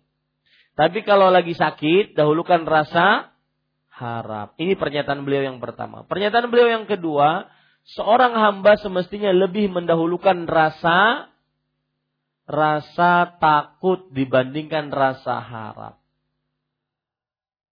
Ini pernyataan beliau. Ah, mana yang lebih kita ambil? Seimbang atau tidak? Kalau seimbang, seimbang. Kita senantiasa ada di dalam dua sifat. Berharap dan takut. Dalam keadaan bagaimanapun. Berharap dan takut. Dan ini yang lebih utama. Wallahu alam. Ya. Lebih utama seperti ini. Bahwasanya seorang hamba senantiasa di antara dua perasaan ini. Rasa harap dan rasa takut. Berharap akan rahmat Allah, takut akan siksa Allah Subhanahu wa taala. Dalam keadaan kita bagaimanapun, entah dalam keadaan sakit atau dalam keadaan sehat dalam keadaan lapang atau dalam keadaan sempit. Senantiasa selalu ada rasa ini. Ya. Harus seimbang rasa harap dan rasa rasa takut ini. Ini para ikhwan yang dirahmati oleh Allah Subhanahu wa taala. Ada dalil uh, pernah seorang sekarat di zaman Rasulullah sallallahu alaihi wasallam.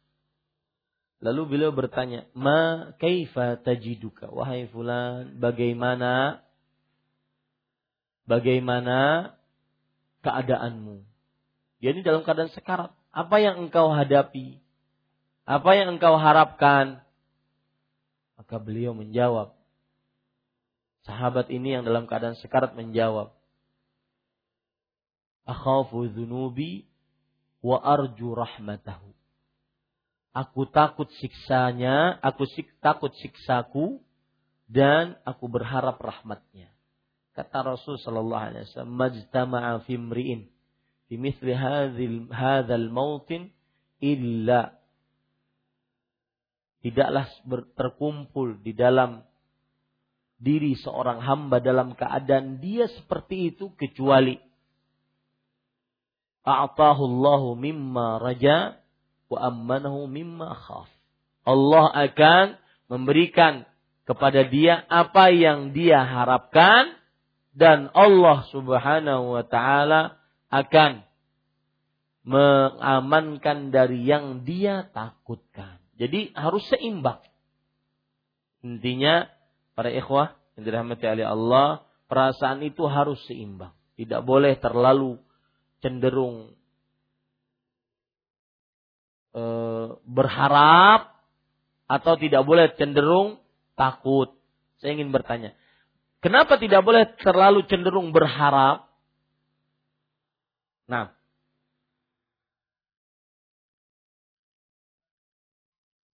merasa aman dari siksa Allah. Baik. Kenapa dia tidak boleh terlalu takut? Nah, karena dia akan merasa putus asa dari rahmat Allah Subhanahu wa taala. Contoh-contoh orang yang merasa aman dari siksa Allah bagaimana? Maksiat. Merasa aman dari siksa Allah. Orang yang bermaksiat apalagi dibarengi dengan maksiatnya dia dapat dapat istidraj, Contoh yang lain, orang yang merasa aman dari siksa Allah selain maksiat. Nah, meninggalkan ibadah-ibadah yang wajib ataupun yang sunnah, merasa aman dari siksa Allah Subhanahu wa taala. Contoh orang yang berputus asa dari rahmat Allah. Nah, Contoh, orang yang berputus asa dari rahmat Allah. Berputus asa dari rahmat Allah ini e, hasil dari apa? Terlalu takut. Nah, contoh orang yang berputus asa dari rahmat Allah. Nah, Gak ada yang tahu. Nah, bunuh diri, berputus asa dari rahmat Allah. Yang lain, Contoh orang yang berputus asa rahmat Allah. Nah. Tidak mau berdoa. Jazakallahu khairan. Bagus. Tidak mau berdoa. Putus asa dari rahmat Allah. Nah, contoh yang lain.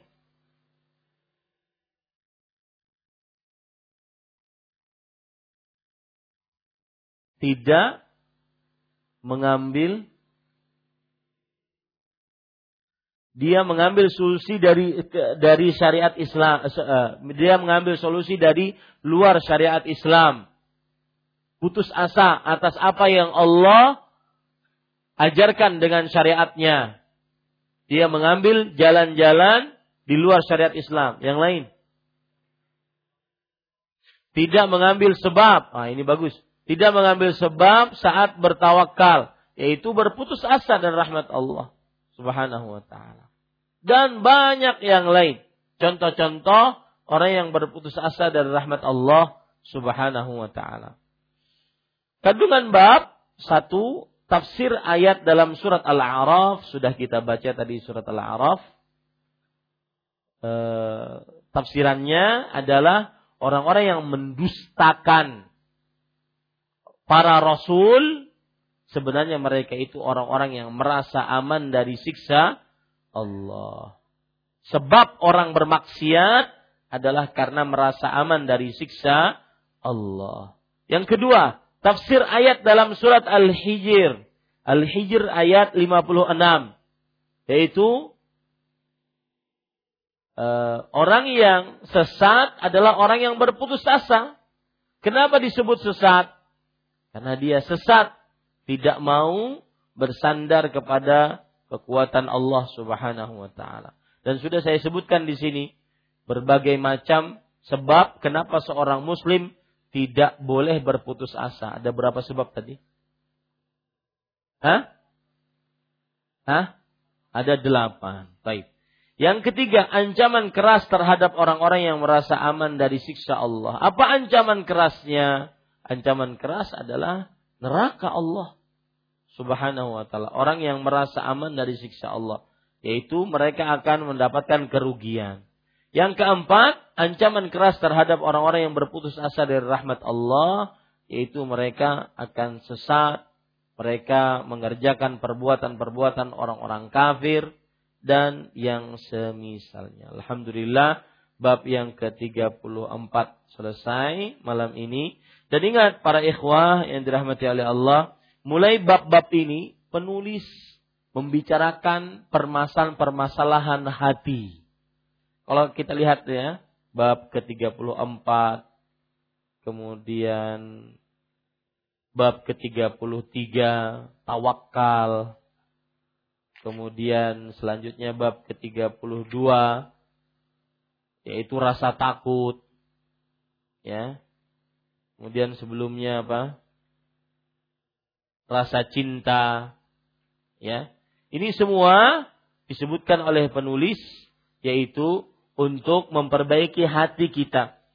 Maka beliau seakan-akan ingin mengatakan kepada kita, sebagaimana amalan lahiriah Anda harus tauhid, maka amalan hati batin pun harus ber bertauhid.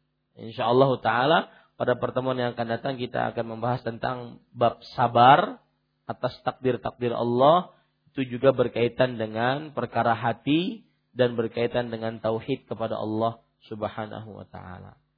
Nah, itu yang bisa saya sampaikan. Jika ada pertanyaan, satu, dua, tiga.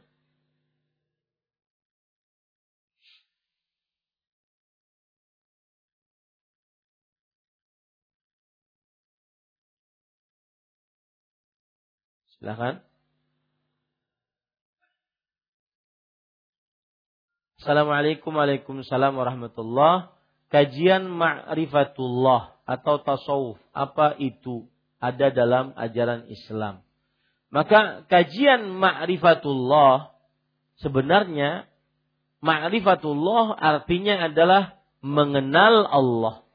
Yang kita lakukan sekarang ini kajian ma'rifat kalian mengenal Allah Subhanahu wa taala, mengenal nama-nama Allah dan sifat-sifatnya yang husna dan ulia, mengenal kuasa Allah, rububiyah Allah, mengenal uluhiyah Allah, ibadah hanya diberikan kepada Allah. Ini sebenarnya kajian ma'rifat. Tetapi kalau seandainya kajian ma'rifat yang dimaksud adalah mengenal Allah di luar batas kemampuan akal manusia, maka ini tidak diajarkan dalam syariat Islam. Mengenal Allah seperti diajarkan dalam ajaran tasawuf, mengenal Allah akhirnya masuk ke dalam jurang wahdatul wujud. Mengenal Allah maksudnya adalah seseorang meyakini bahwa selain Allah, eh, semua yang ada adalah Allah.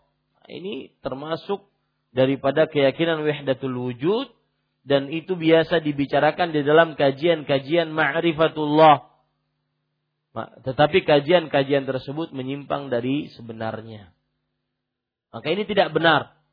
Adapun kajian tasawuf, maka at-tasawuf atau sufiyah diambilkan dari beberapa kata yang para pengikut tasawuf sendiri berbeda pendapat kata tasawuf atau sufiyah diambilkan dari mana.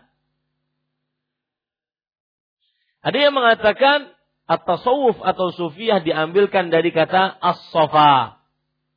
Nah, artinya bersih, ada yang mengatakan at-tasawuf atau sufiah diambilkan dari kata-kata as-sof. Yaitu sof pertama di dalam sholat. Karena orang tasawuf senantiasa ahli ibadah. Ada yang mengatakan at-tasawuf atau sufiah diambilkan dari kata-kata as-suf. As-suf artinya adalah wall benang wol. Yang maksudnya orang-orang tasawuf mereka saking zuhudnya terhadap dunia, mereka tidak mau memakai pakaian-pakaian yang bagus-bagus. Tapi mereka memakai pakaian-pakaian yang terbuat dari benang wol yang apabila basah maka berkeringat maka me, menumbuhkan bau yang tidak nyaman yang tidak enak dicium. Maka ini saking zuhudnya mereka. At-tasawuf di awal ajarannya di abad ketiga, keempat Hijriyah bagus. Ketika kaum muslimin terjadi penaklukan-penaklukan dan akhirnya kaum muslimin menjadi kaum yang kaya raya. Banyak penaklukan-penaklukan. Kemudian akhirnya sebagian kaum muslimin tersibukkan dengan dunia dibandingkan ibadah.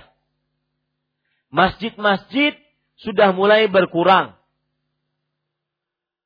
Kemudian majlis-majlis ilmu sudah mulai me, e, menipis. Akhirnya ada sekelompok orang yang kembali ingin mengajak kaum muslimin agar menghinakan dunia sebagaimana yang diajarkan oleh Rasul Shallallahu Alaihi Wasallam. Akhirnya mereka lebih condong kepada ibadah dibandingkan dunia. Awalnya seperti itu. Kemudian lari kepada abad ke-5, ke-6, semakin parah. Semakin parahnya dari mana? Yaitu mereka akhirnya orang-orang tasawuf ini lebih berzikir dibandingkan bekerja untuk dunia. Bahkan menggagalkan sama sekali pekerjaan dunia hanya untuk sekedar berzikir. Nah, di abad ke-6, ke-7 timbullah ajaran-ajaran wahdatul wujud yang mengatakan bahwa Allah dan semua alam semesta adalah Allah. Ini ketika ajaran tasawuf tercampuri dengan ajaran filsafat Yunani kuno. Sehingga mereka akhirnya menyimpang dari ajaran Islam. Kemudian ditambah lagi dengan timbulnya tarekat-tarekat dalam ajaran tasawuf. Setiap dari tarekat mengaku yang paling kuat dan paling benar dan paling dekat kedudukannya dengan Rasulullah Sallallahu Alaihi Wasallam. Ini sekitar ajaran tasawuf para ikhwan yang dirahmati oleh Allah. Bagaimana menggabungkan berbaik sangka pada Allah dengan merasa aman dari siksa Allah atau makar Allah dalam memahami Baik. Cara menggabungkannya adalah kita diperintahkan untuk berbaik sangka. Rasul Shallallahu Alaihi Wasallam bersabda, "Falyadhunna bima sya, in dhanna bi khairan fa khair, wa in bi syarran fa syarr." Hendaknya seorang hamba menyangka kepadaku sesuai dengan sangkaannya. Jika dia menyangkaku dengan baik, maka akan baik. Jika menyangkaku dengan buruk, maka akan buruk. Falyadhunna bima sya. Hendaklah dia menyangkaku sesuai dengan sangkaannya. Dan berprasangka baik terhadap Allah tidak memasukkan kita merasa aman dari siksa Allah.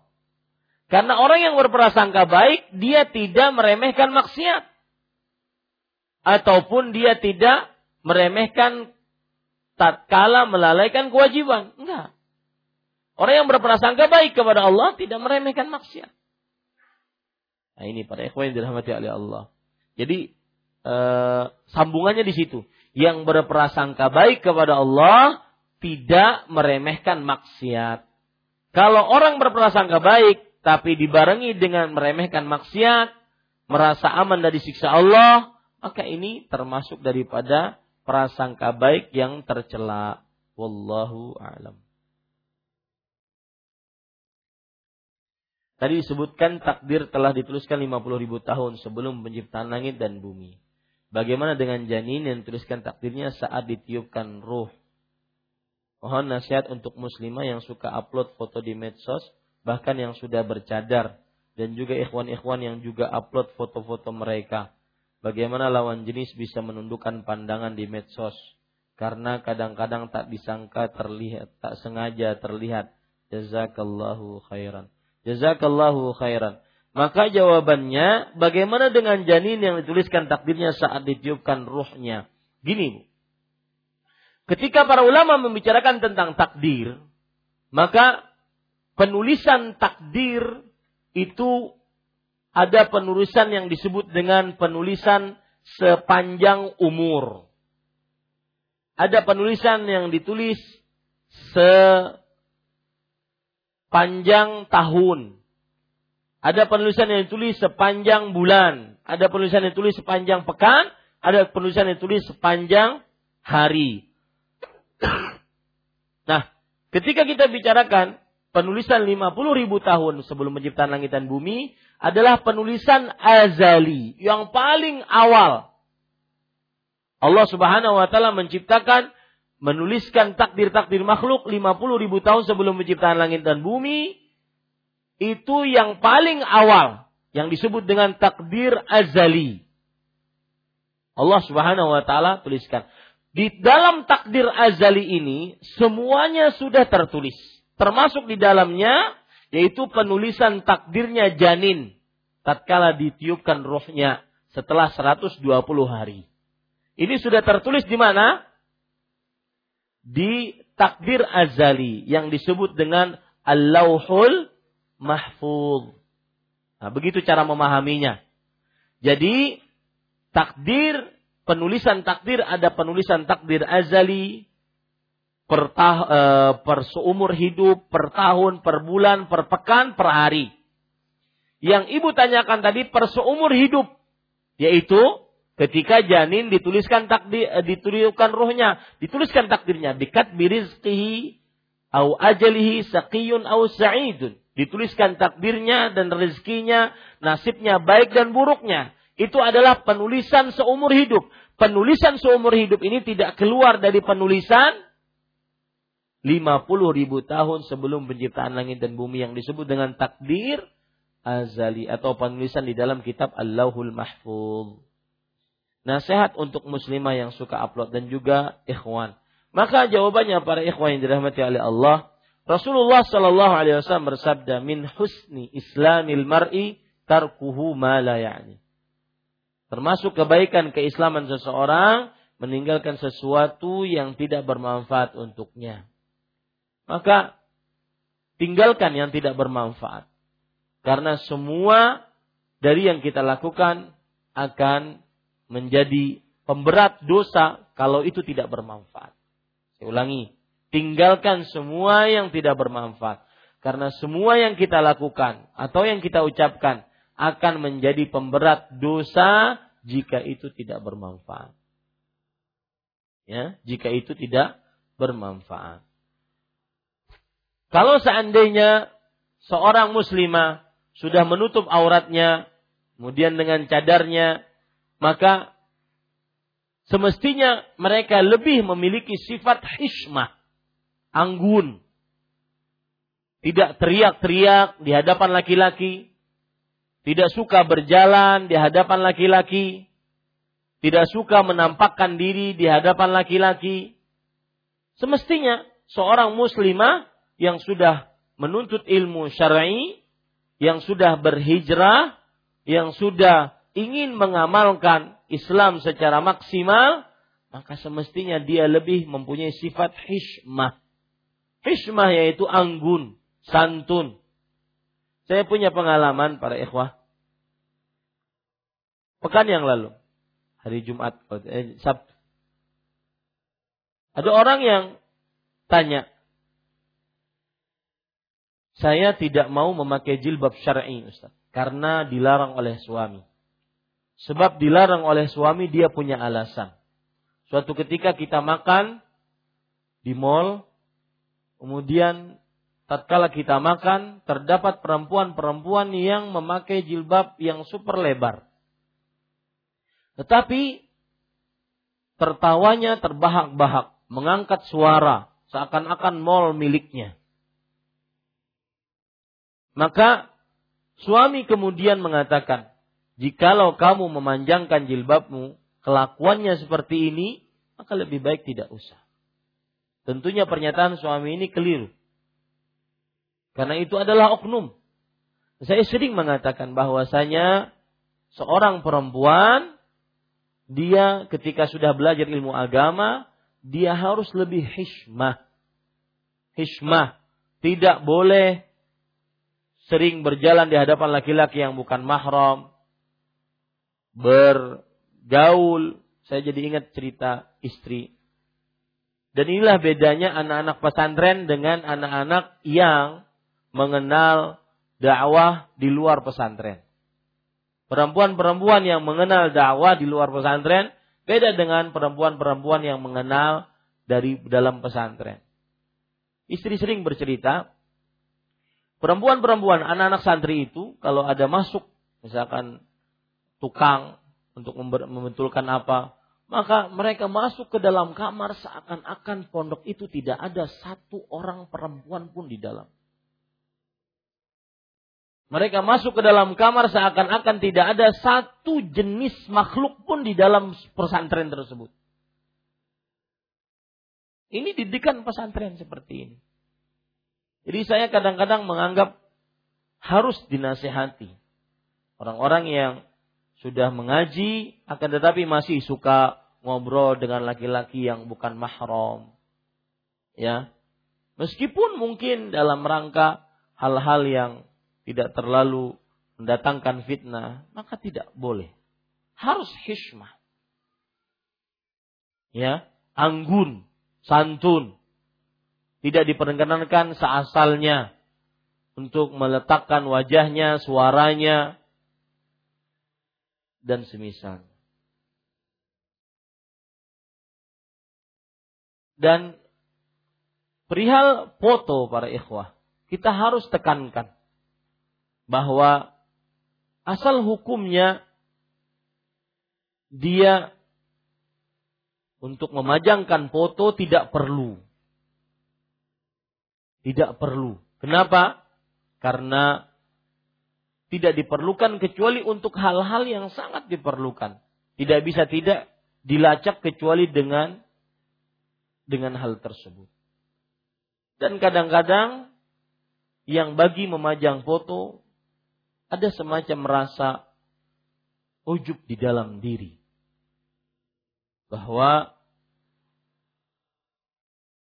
dia memiliki tidak seperti yang dimiliki oleh orang lain. Dia memiliki tidak seperti yang dimiliki oleh orang lain. Maka saya nasihatkan ittaqillah, takutlah kepada Allah dari perbuatan-perbuatan yang tidak bermanfaat. Bagaimana pandangan Ustaz tentang mati suri? Apakah ada mati suri? Maka jawabannya innallaha ala kulli syai'in qadir. Allah Maha Kuasa atas segala sesuatu. Adapun riwayat-riwayat tentang mati suri, saya belum tahu apakah ada riwayatnya secara khusus Allahu alam. Bagaimana hukumnya memakai minyak rambut atau hand body yang ada campuran alkohol? Bolehkah jika dibawa sholat? Pada ikhwan yang dirahmati oleh Allah, alkohol bukan khomer. Khomer tidak najis. Ini hukum-hukum yang harus antum ketahui. Alkohol bukan khomer dan khamar tidak najis. Dalam artian kalau kita katakan alkohol adalah seperti khamar, kalau seandainya diminum memabukkan, maka khamar pun tidak najis. Pendapat yang lebih kuat.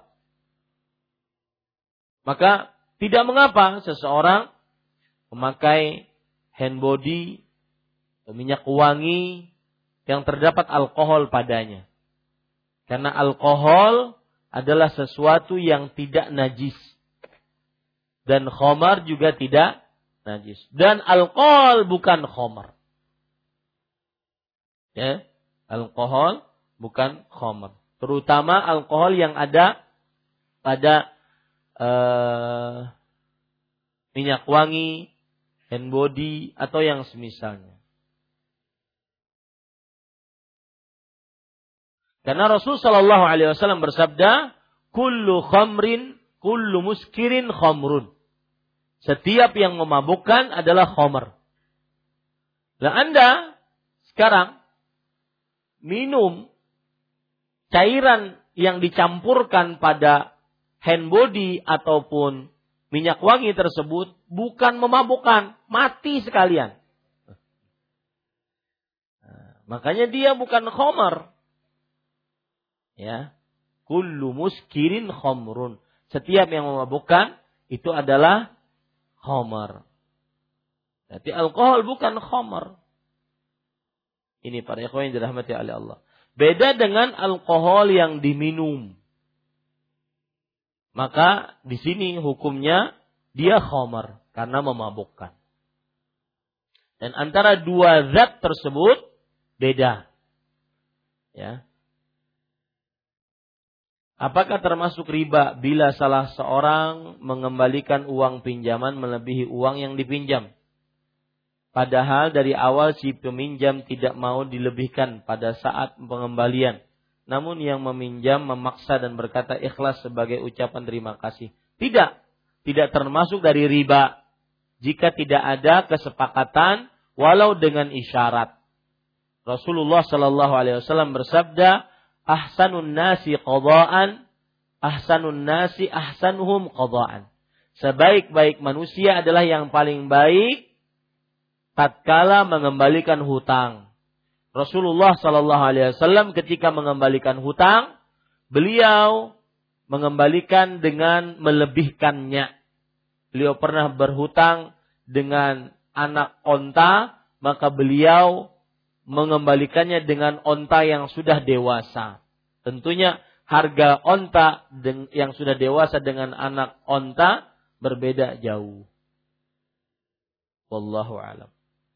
Bagaimana cara membedakan hadis sahih atau hadis lemah atau palsu karena sekarang banyak beredar di sosmed hadis-hadis tentang amalan. Maka jawabannya para ikhwan yang dirahmati oleh Allah, cara membedakannya adalah diteliti mana yang hadis sahih, mana yang hadis lemah atau palsu. Ustaz, saya orang awam, bagaimana cara menelitinya? Maka ditanyakan kepada ahli ilmu yang paling pintar di dalam masalah periwayatan hadis. Allah berfirman, "Fas'alu ahla dzikri in kuntum la ta'lamun." Bertanyalah kepada orang yang berilmu jika kalian tidak mengetahuinya. Adapun perihal di sosial media, maka saya nasihatkan kepada diri saya pribadi dan kepada para ikhwah, kalau untuk berita-berita, periwayatan-periwayatan yang ada di sosial media, jangan mudah-mudah menyebarkan sebelum tahu pasti itu adalah sumbernya sahih atau tidak. Ini sebagian orang kadang-kadang melihat apa yang ditulis baik, menyentuh hati, langsung sebar, share. Ya. Ini nanti ditakutkan masuk ke dalam hadis Rasul sallallahu alaihi wasallam, "Man kadzaba alayya mutammidan maq'adahu minan nar." Barang siapa yang sengaja berdusta atasku maka ambillah tempatnya di dalam neraka. Apakah hukum terhadap terhadap ulil amri? Apakah wajib atau jais? Wajib. Hukum taat kepada ulil amri wajib. Ini yang bertanya ini pasti kena syubhat video di sosial media. Ya, ulil amri kita muslim. Negara kita negara muslim. Apa yang kurang? Salat Jumat boleh, salat berjamaah boleh, azan di mana-mana, masjid di mana-mana, Idul Adha, Idul Fitri. Hah, mau apa lagi? Mau seperti zaman Rasulullah. Mau seperti negara malaikat. Tak mungkin. Kalau seandainya kita tidak memiliki atau kita memiliki nasihat untuk para pemimpin kita, maka nasihati dengan cara Islam. Tetapi mengatakan taat kepada pemimpin. Itu hukumnya jaiz. Ini bertentangan dengan Al-Quran dan Sunnah. Allah subhanahu wa ta'ala berfirman, Ya ayuhalladzina amanu ati'ullaha wa ati'ur rasula wa ulil amri minkum. Wahai orang yang beriman, taati Allah dan taati Rasulullah dan para pemimpin kalian. Satu. Hadis Rasul sallallahu alaihi wasallam, "Isma' wa ati'." Taati, dengarkan, patuhi, wa in daraba dhahrak wa akhadha malak. Meskipun memukul punggungmu dan mengambil hartamu. Nah, sekarang Presiden kita, ada yang mukul punggung kita? Yang mengambil harta kita ada? Enggak ada ya akhi. Subhanallah. Adapun kebijakan-kebijakan yang mungkin terlihat condong kepada kekafiran, kepada negeri kafir, nasihati. Ya. Kemudian yang ketiga, Rasulullah Shallallahu Alaihi Wasallam bersabda, Innahu man ya'ish minkum fasayara ikhtilafan katsira. Alaikum bis-sam'i wa ta'ah wa in ta'ammara alaikum 'abdun habashi. Hendaknya kalian taat dan patuh meskipun yang memimpin kalian budak berkulit hitam. Dalam riwayat yang lain muqatta'atil atraf, cacat. Nah, apalagi kurangnya gitu. Hah? Hati-hati itu syubuhat. Syubuhat pemikiran orang-orang khawarij.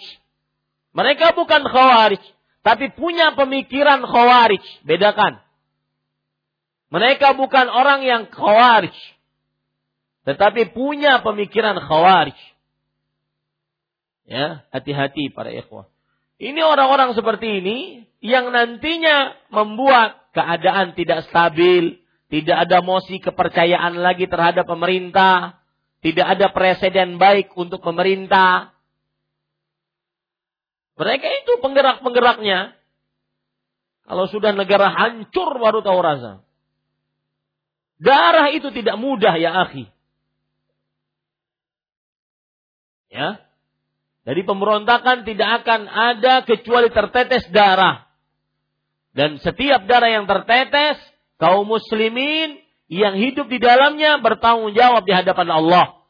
Padahal Rasul Shallallahu Alaihi Wasallam bersabda, لا يزال الرجل في فسحة من دينه ما لم يصب daman harama. Masih saja seorang muslim di dalam kelapangan, di dalam hisapnya di hadapan Allah, selama belum terkena darah yang haram. Saya sengaja mengeraskan suara karena ini subuhat dari orang-orang yang dianggap kadang-kadang berilmu.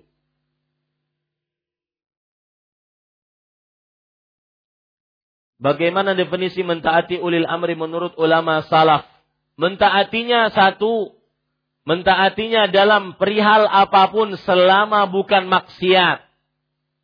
Berjihad bersamanya, sholat berjamaah di belakangnya, tidak bercerai-berai dari kesatuannya, mendoakan kesolehan atasnya. Itu yang namanya mentaati. Apakah mentaati ulil amri yang menegakkan hukum Allah dan Rasulnya atau ulil amri yang beragam agama Islam tapi tidak menegakkan hukum Allah dan Rasulnya. Para ikhwan yang dirahmati oleh Allah, mentaati ulil amri yang menegakkan hukum-hukum Allah dan Rasulnya. Tetapi jika ada ulul amri yang tidak berhukum kepada hukum Allah dan Rasulnya, maka pada saat itu kita nasihati bersabar atas mereka dan tidak boleh memberontak atasnya. Para ulama mengatakan bahwasanya memberontak itu hanya boleh tatkala satu antara kufran buahan indakum minallahi fihi burhan. Ingat nih, ini makanan sedap bagi orang-orang ahlu sunnah wal jamaah ya pembicaraan-pembicaraan mengenai pemerintahan ini adalah makanan bagi orang-orang ahlu sunnah wal jamaah bermanhaj salaf. Mereka harus kokoh di dalamnya. Tidak boleh goyah. Karena itu yang membedakan antara manhaj salaf dengan tata cara beragama yang lain. Lihat saja Anda ingin membedakan Ustadz Fulan di atas salaf Ustadz Fulan tidak di atas salaf, lihat di dalam masalah pemerintahan. Karena karena itulah para ulama salaf membicarakan di antaranya ini nanti kitab tauhid. Para ulama salaf membicarakan tentang pemerintahan di dalam kitab-kitab akidah mereka. Para ikhwan yang dirahmati oleh Allah Subhanahu wa taala meskipun kecuali kalian melihat mereka kufur, buah jelas kalian memiliki dalil dari Allah Subhanahu wa taala atas kekufuran mereka. Kemudian dalam riwayat yang lain Rasulullah SAW bersabda, "La ma aqamu fikumus salah." Tidak boleh kalian memberontak padanya selama kalian mereka mendirikan di tengah-tengah kalian sholat. Coba perhatikan. Mana sekarang yang dilarang sholat di negeri ini? Ada? Begitu masih jais, wajib ya akhi, taat kepadanya. Wajib. Kita menganggap taat kepada pemerintah yang sekarang di dalam selain maksiat itu wajib dianatan sebagai agama. Kita berharap pahala atasnya. Ini para ikhwah. Dan sekali lagi, perkara-perkara seperti ini yang bermanhaj salaf harus dia paham betul. Karena ini yang membedakan antara ustadz salafi dengan selainnya.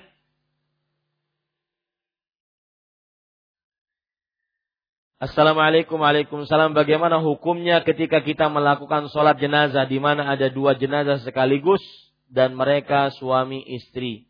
Maka jawabannya laki-laki di depan, Eh, laki-laki di paling depan, kemudian maksud paling depan di sini adalah di depan imam, kemudian perempuan di depan mayat laki-laki tersebut.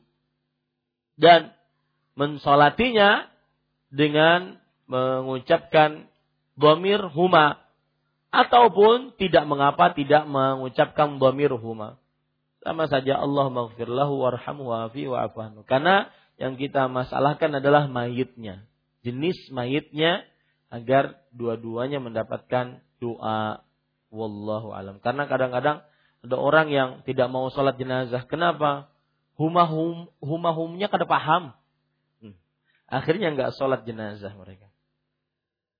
Bolehkah sholat di masjid yang ada kuburannya? Maka jawabannya haram. Haram hukumnya sholat di masjid yang ada kuburannya. Rasul Shallallahu Alaihi Wasallam bersabda, "La'natullah al yahud wan nasara ittakhadhu kubura anbiya'ihim masajid." Allah melaknat kaum Yahudi dan Nasrani yang menjadikan kuburan nabi-nabi mereka sebagai masjid.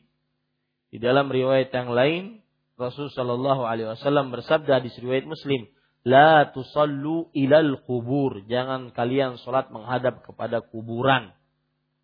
Jadi haram hukumnya. Dan sholat di dalamnya tidak sah, harus diulang. Letak kuburannya di luar masjid cuma pas di hadapan kiblat, apalagi ya. Ini salah satu yang sangat sangat harus kita yakinkan kepada masyarakat. Sebagaimana dikatakan oleh Imam Ibnu Qayyim Al-Jauziyah rahimahullah, eh, beliau mengatakan la yajtami'u qabrun fil wal wa, wa la yajtami'u qabrun wa masjidun fil islami abada. Tidak akan terkumpul kuburan dan masjid di dalam syariat Islam selamanya. Demikian. Wallahu alam wa sallallahu nabi Muhammad walhamdulillahi rabbil alamin. Wassalamualaikum warahmatullahi wabarakatuh.